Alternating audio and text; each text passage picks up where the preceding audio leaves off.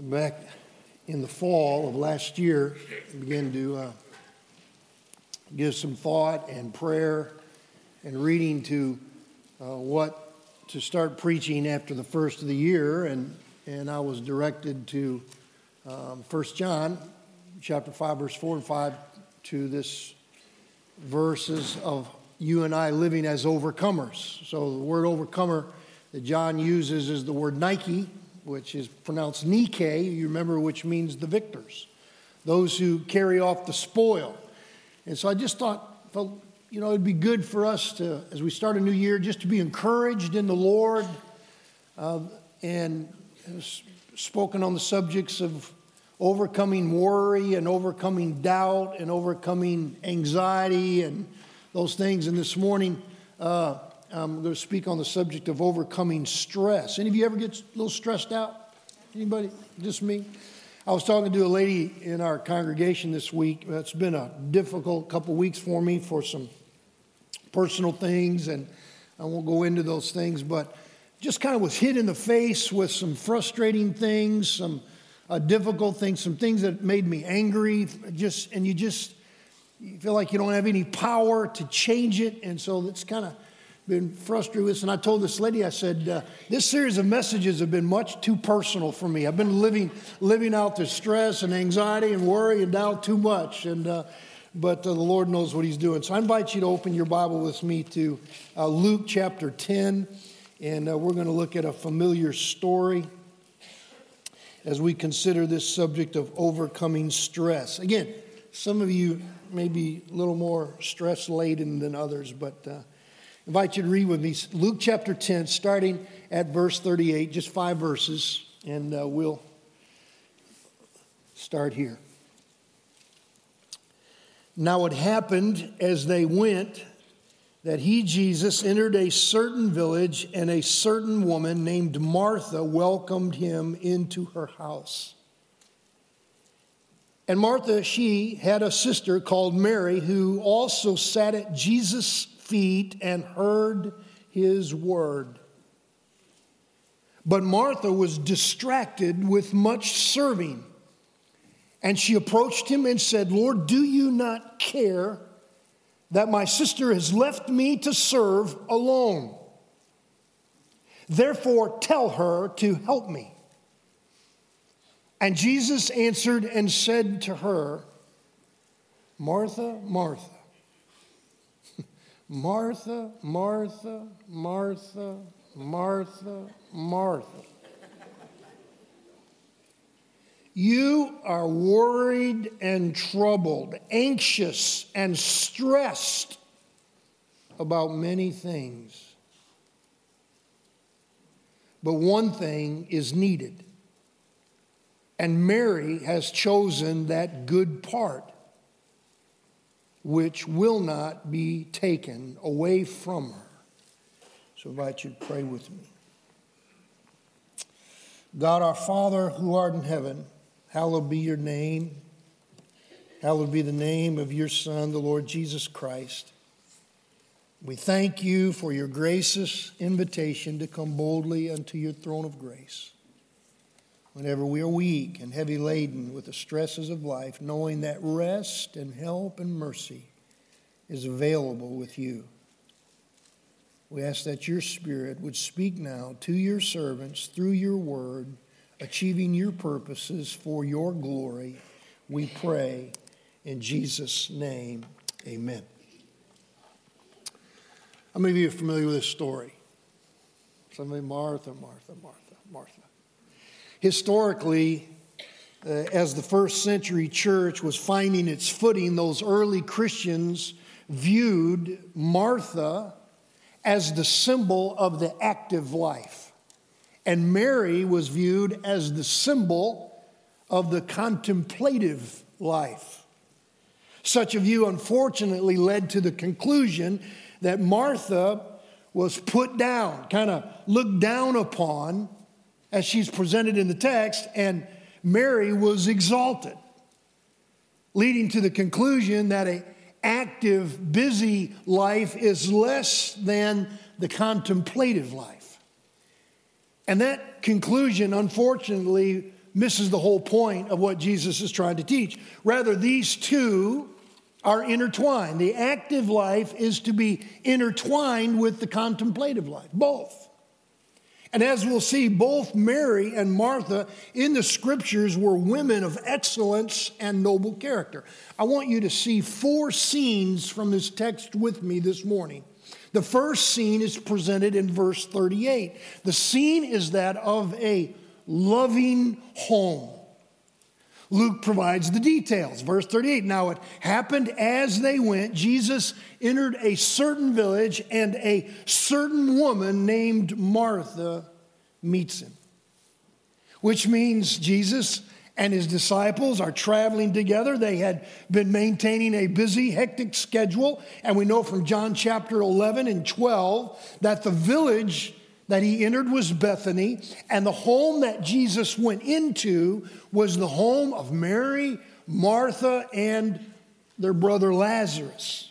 I want you to keep your place here. Just flip over a page earlier in your Bible. Notice Luke provides a verse here, chapter nine, verse fifty-eight. I want you to see, start at verse fifty-seven. Luke records, now it happened as they journeyed on the road that someone said to Jesus, Lord, I will follow you wherever you go. And Jesus said to him, foxes have holes and birds of the air have nests, but the Son of Man has no home, no place, nowhere to lay his head. So while Jesus in his humanity walked this earth, he was homeless. He had no home.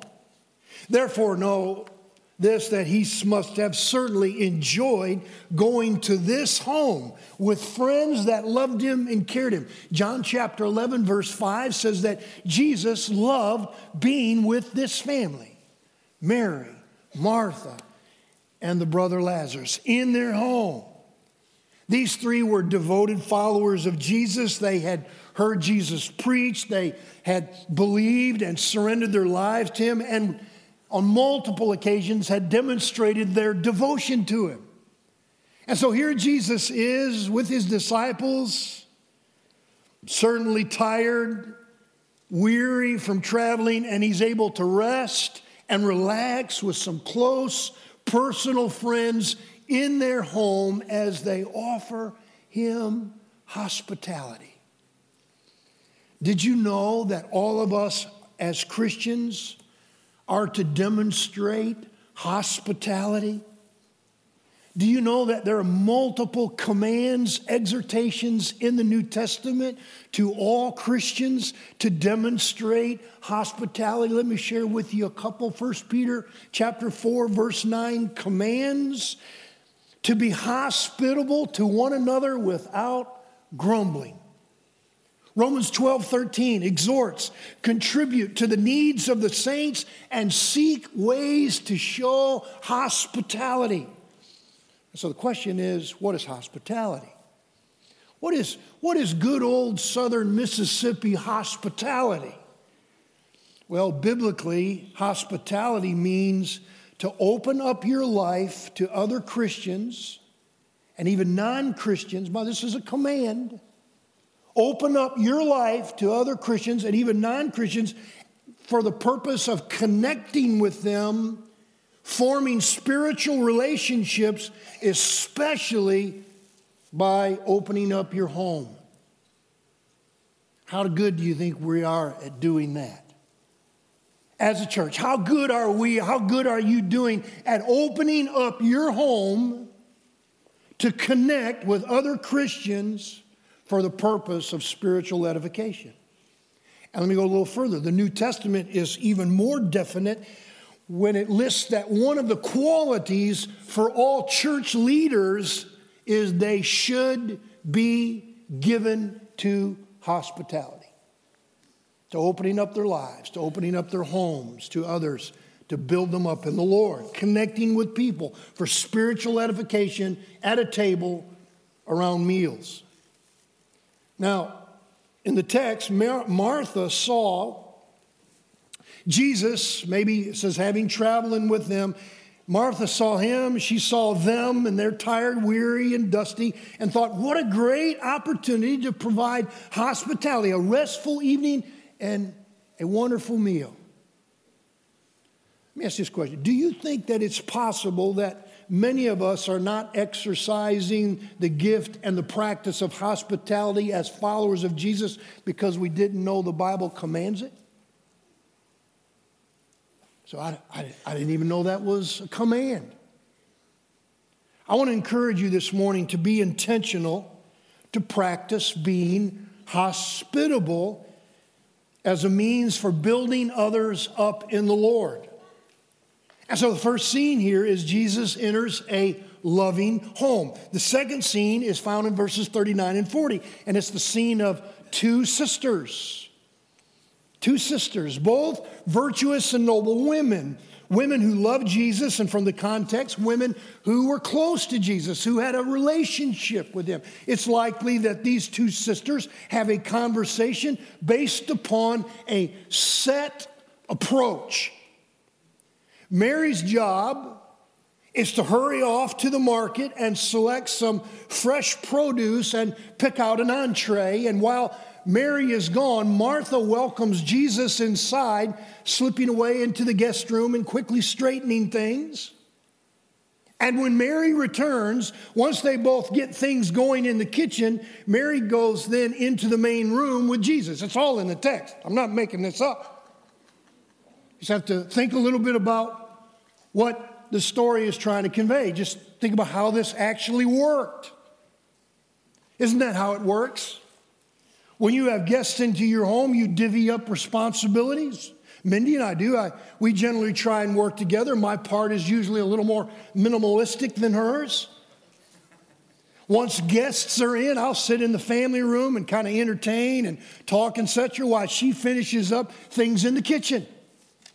Or if it's in the summertime, I might be out on the deck minding the grill with the guy or guys outside with me while the woman or the women stay in the kitchen with Mindy. There's a, there's a set approach, and the responsibilities are most likely divvied, divvied up. Martha has her role. Mary has her role. And so Martha's in the kitchen, and she's thinking, I want to do something special for my Lord. I, I want to prepare a, a really nice meal for him. He's traveling, he's tired, and I'm going to set the the table ever so nicely. This is something I really want to do for the Lord. It's, it's a real need. Yeah, it's a lot of work, and it, but it just needs to be done, and it needs to be done with excellence. I want to do my very best, and it needs to be done quickly. I'm sure he's hungry and tired. You get the idea? Martha, maybe Martha is a perfectionist. Mary, perhaps, is not real good in the kitchen. She's a little more social. She just needs to stay out there because every time Mary is in the kitchen, she messes up the salad and vegetables. They're never quite right. They're either too bland or too spicy, and it's better if I just do it myself. So, Mary, you stay in there. And then she's, Martha's in the kitchen, and the kitchen begins to heat up from the wood in the cook stove, and Martha begins to wipe beads of sweat. It's all in the text. Then she accidentally, while she was working on the vegetables, didn't realize that she had left the bread in the cook stove, and it overcooked the bread, and she realizes the bread is not going to be perfect, and her expectations are not going to be realized. And then her mind starts to work. And that lazy sister of mine, she seems oblivious to everything that I'm doing in here. And not once has little Miss Priss ever come in to even check on me. I'm sure it's never even crossed her mind that I might need some help in the kitchen. Verse forty says a lot. Martha becomes what? Distracted with much serving. Out of focus. Distracted with much service and work. Martha is hot and sweaty and tired and frustrated with overcooked bread, with unable to meet unrealistic expectations, and so she gets stressed out. And she can hear Jesus in the other room, and he's talking to Mary. He's teaching Mary, and Mary is probably, Martha's probably wanting to be at Jesus' feet like Mary, but she's got to work. She's got to serve. And she's distracted. The word distracted means pulled away, dragged away by her own expectations, by her duties, by her busy preparation. She wanted to hear more as well, but her own expectations, not, not Jesus' expectations, kept her in the other room. Martha convinced herself that true devotion to Jesus must be practical, and duty has to come before desires. And not only does she hear Jesus, she also hears Mary in the other room laughing and having a good time, and it just gets worse and worse. And she peeks around the corner, and she sees Mary sitting at Jesus' feet, and she's relaxed, and she's not wiping any sweat from her face. In fact, she's smiling without a care in the world. She has no clue what I'm doing in this kitchen. And Martha starts to seethe and become angry, and the stress level begins to rise. And from the kitchen, do you hear it? The pot starts to slam down, and then the platter hits the, tro- hits the counter, and, and there's noise and noise, and it's noise on purpose. Martha wants Mary to hear it. And Mary, maybe, it's all in the text, maybe Mary gets up and she goes into the kitchen and, and says, Martha, are you okay? Is everything all right? And you know, what's Martha say? Fine. Everything's fine. Wiping the sweat. Martha, are you sure? Is there anything I can do? No, no, you don't need to do anything. I'm fine. Just go on in the, in the other room. Martha, you don't seem fine to me. And then there's the look. Get back in the room. And by this time, Martha is so distracted with the work, so distracted with the labor, so stressed out, so focused on herself, so focused on her service and all she's doing, and so focused on Mary and what she's not doing, the joy of serving the Lord Jesus is out the window. You've been there? You could summarize Martha as a virtuous, noble servant, someone who loved the Lord and who wanted to serve the Lord, but she becomes distracted and disgruntled from her self-imposed stress. And the joy and the blessing of serving Jesus becomes a burden, and the joy is gone. There's some people in this church that need to hear this. The joy of teaching a class, the joy of sitting in the nursery, the joy of serving as a deacon, the joy of serving the Lord becomes a thing of the past. The joy is gone, and all of it becomes a burden. That's Martha. And then there's Mary. And it's interesting to me in the text, Mary never says a word. Sitting at the Lord's feet, soaking it all up. Traditionally, Jesus is doing something that a rabbi would never have done. No rabbi would have sat in a room teaching a woman. But Jesus, the great rabbi, doesn't seem to care much about all of the historical traditions and distinctions between men and women. Instead, he's in that dining room. That dining room had been transformed into a worship sanctuary with a worshiper sitting at his feet, receiving his word. And Martha's posture is distracted, disgruntled, seething, and stressed out. Mary's posture is submissive and relaxed and joyful and expectant. Jesus said in John chapter ten, my sheep will listen to my voice. My sheep will listen for my voice. My sheep will listen to my voice, and they will love hearing my voice. Mary's posture demonstrates that she knows the Lord and she longs to hear him speak. Do you? Do you listen to the Lord Jesus Christ regularly, daily, longing to hear his voice? I have a pastoral concern for those church members who have no ear. They have no ear for his voice. No real interest in hearing his voice. No real desire to hear his voice, to hear. Or if they do hear, their attention span is like a six-year-old. That's the scene. A loving home, loving sisters. Verse forty-one and two is the third scene of loving correction. I can imagine Martha blows a gasket, smoldering with anger and frustration, focused on herself and all that she, all that she has to do, everything that has to be done, and she throws her apron to the side. She's angry at Mary for being so selfish and insensitive, and she's angry at Jesus for allowing Mary to do it.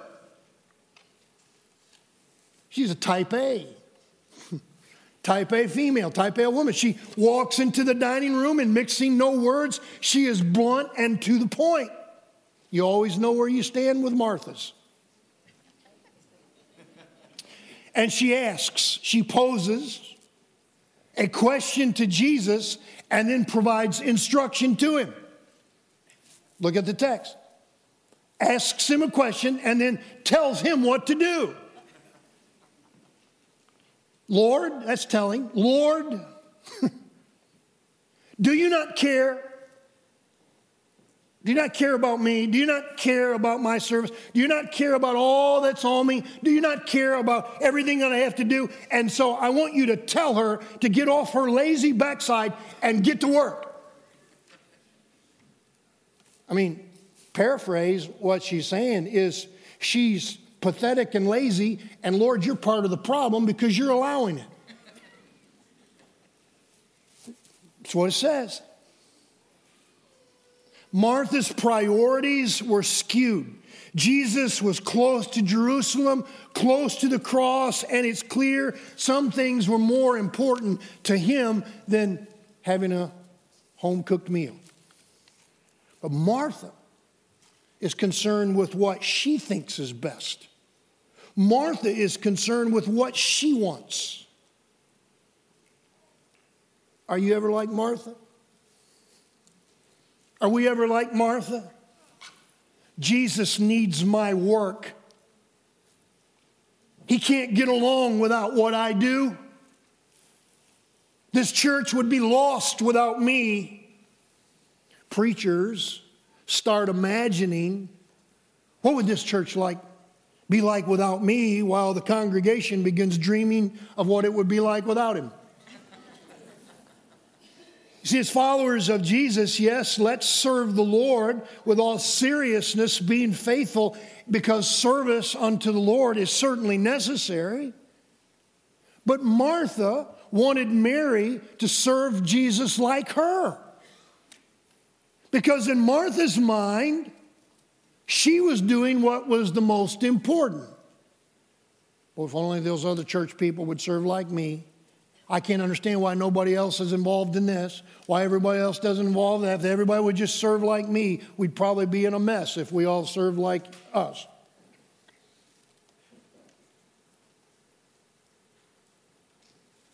Martha wanted Mary to serve like her. It's the rationale that if other Christians were as committed like I am, then they would be doing what I'm doing and how I do it.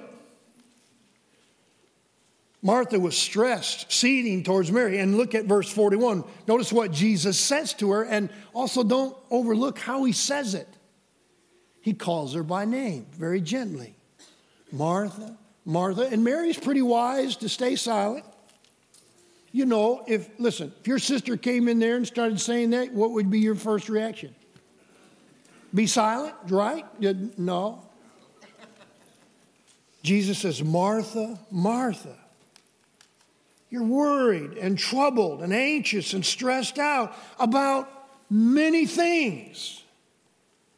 You're stressed out about your sister Mary, and you're stressed out about the kitchen, and you're stressed out about the bread, and you're stressed out about the meal, and you're stressed out about the schedule, and you're even stressed out about me.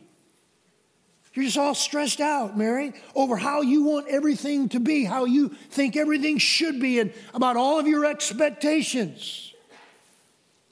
And then in verse forty-two, Jesus provides the correction in a gentle, loving tone. And he says three things.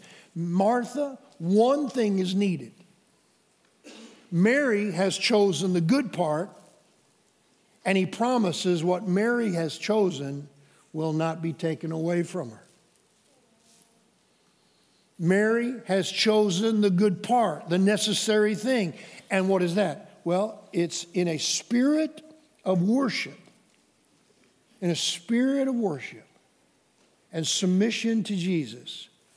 She is listening to his word. I think it's an epidemic problem in our churches. An epidemic problem in our churches, like Martha. We have noble intentions to serve the Lord and oftentimes get busy serving him, making decisions, making decisions without hearing his voice. I was thinking about this text earlier in the week, and I was started reflecting back a little bit over some previous years of service. And I can look back in the church and I can think of some times where there were some misses. Misses. Where I went along with some things or I advocated some things, and looking back, they were misses. And I started thinking about how that happened. And I prayed, God, help my attitude and my mind and my thinking processes to be in tune with your voice, to be in tune with your word. I don't want to make decisions just upon logic and reason and what makes sense and logical, and as if those things are not against God's word, logic, but they may not be all there is.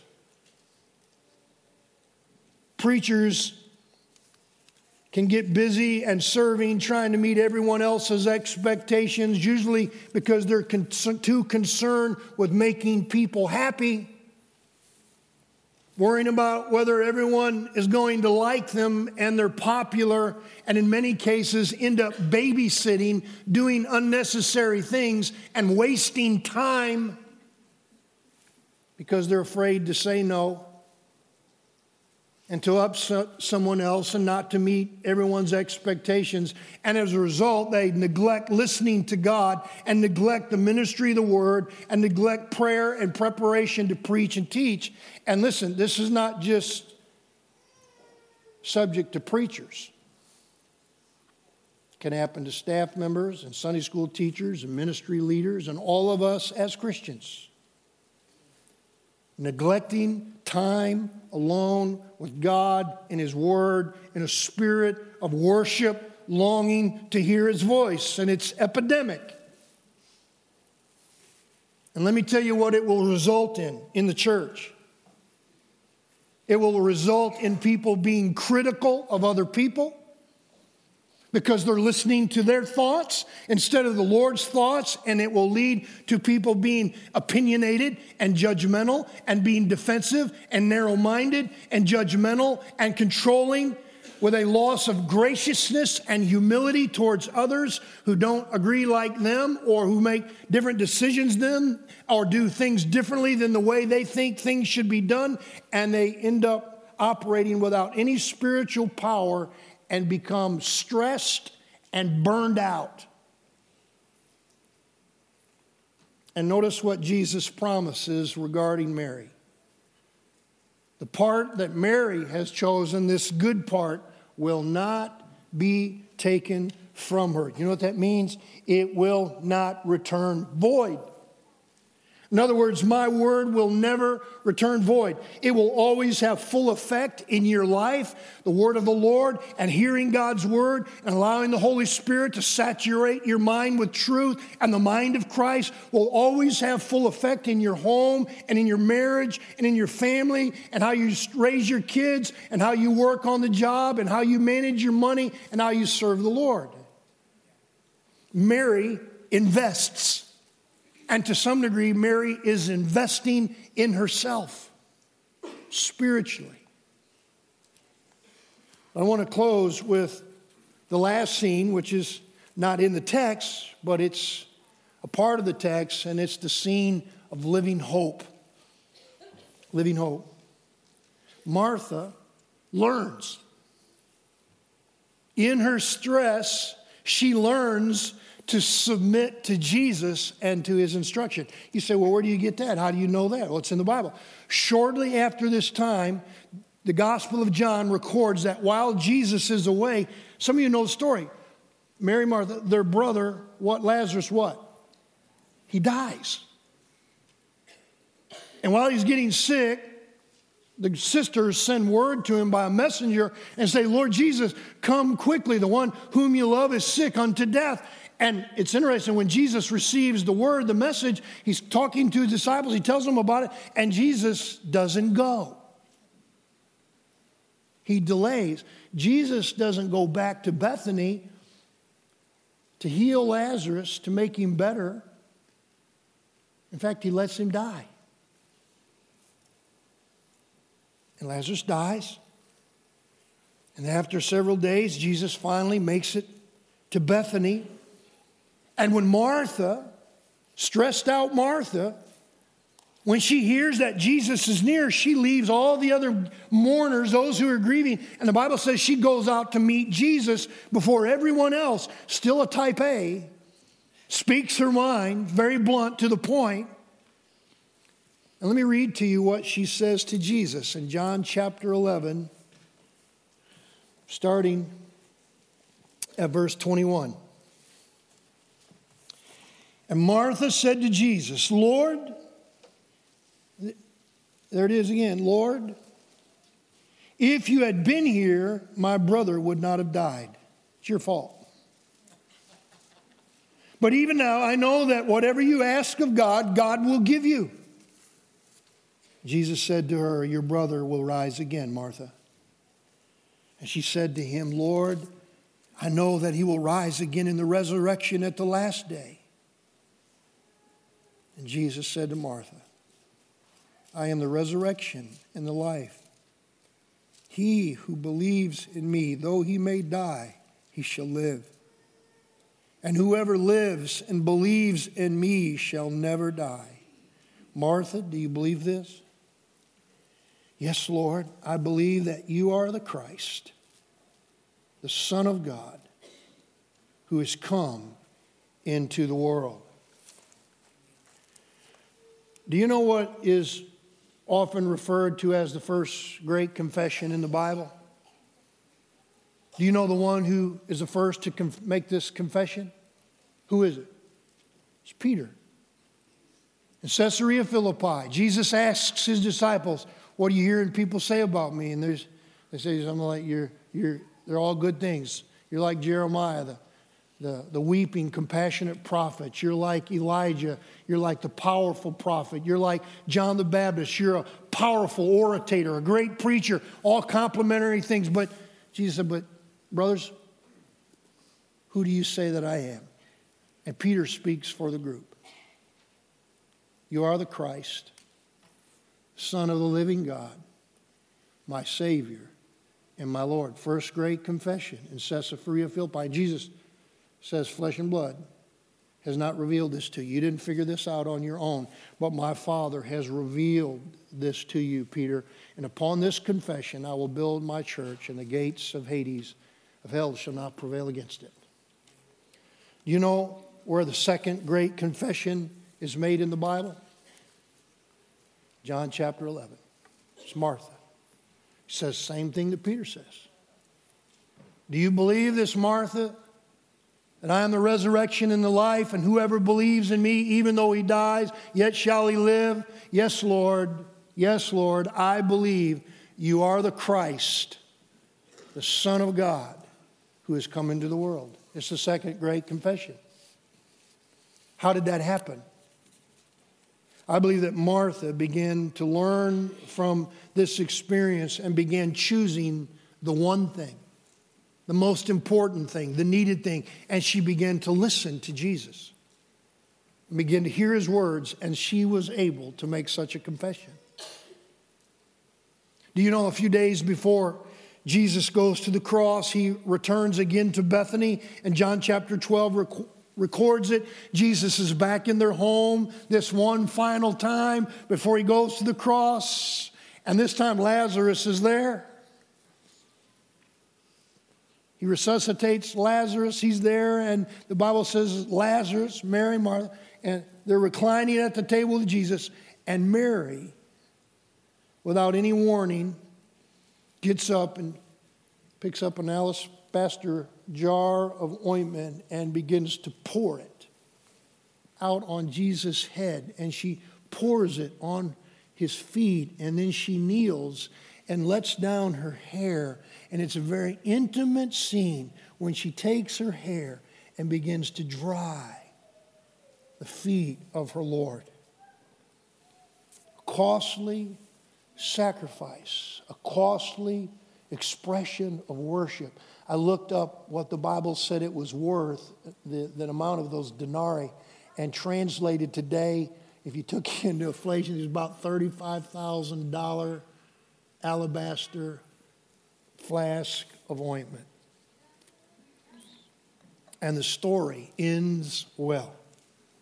Martha confesses Jesus as the Christ, Son of the living God, who has come to the world. Mary anoints his body for death and humble worship. And both women, have, having been devoted to his words of listening and hearing, are strong worshipers.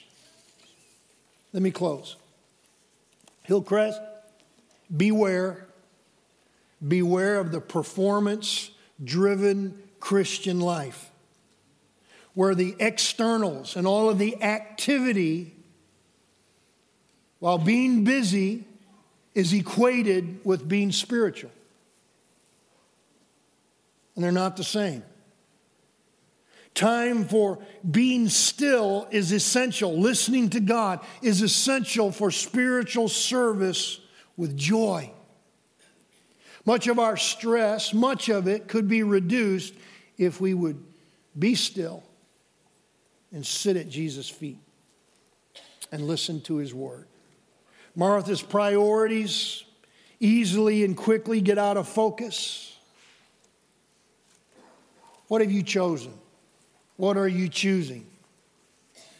I'm concerned that we are hard-working, hard-driven, ministry-minded servants who are not sitting at the feet of Jesus, not hearing his word, not allowing the Holy Spirit to saturate our minds with his word.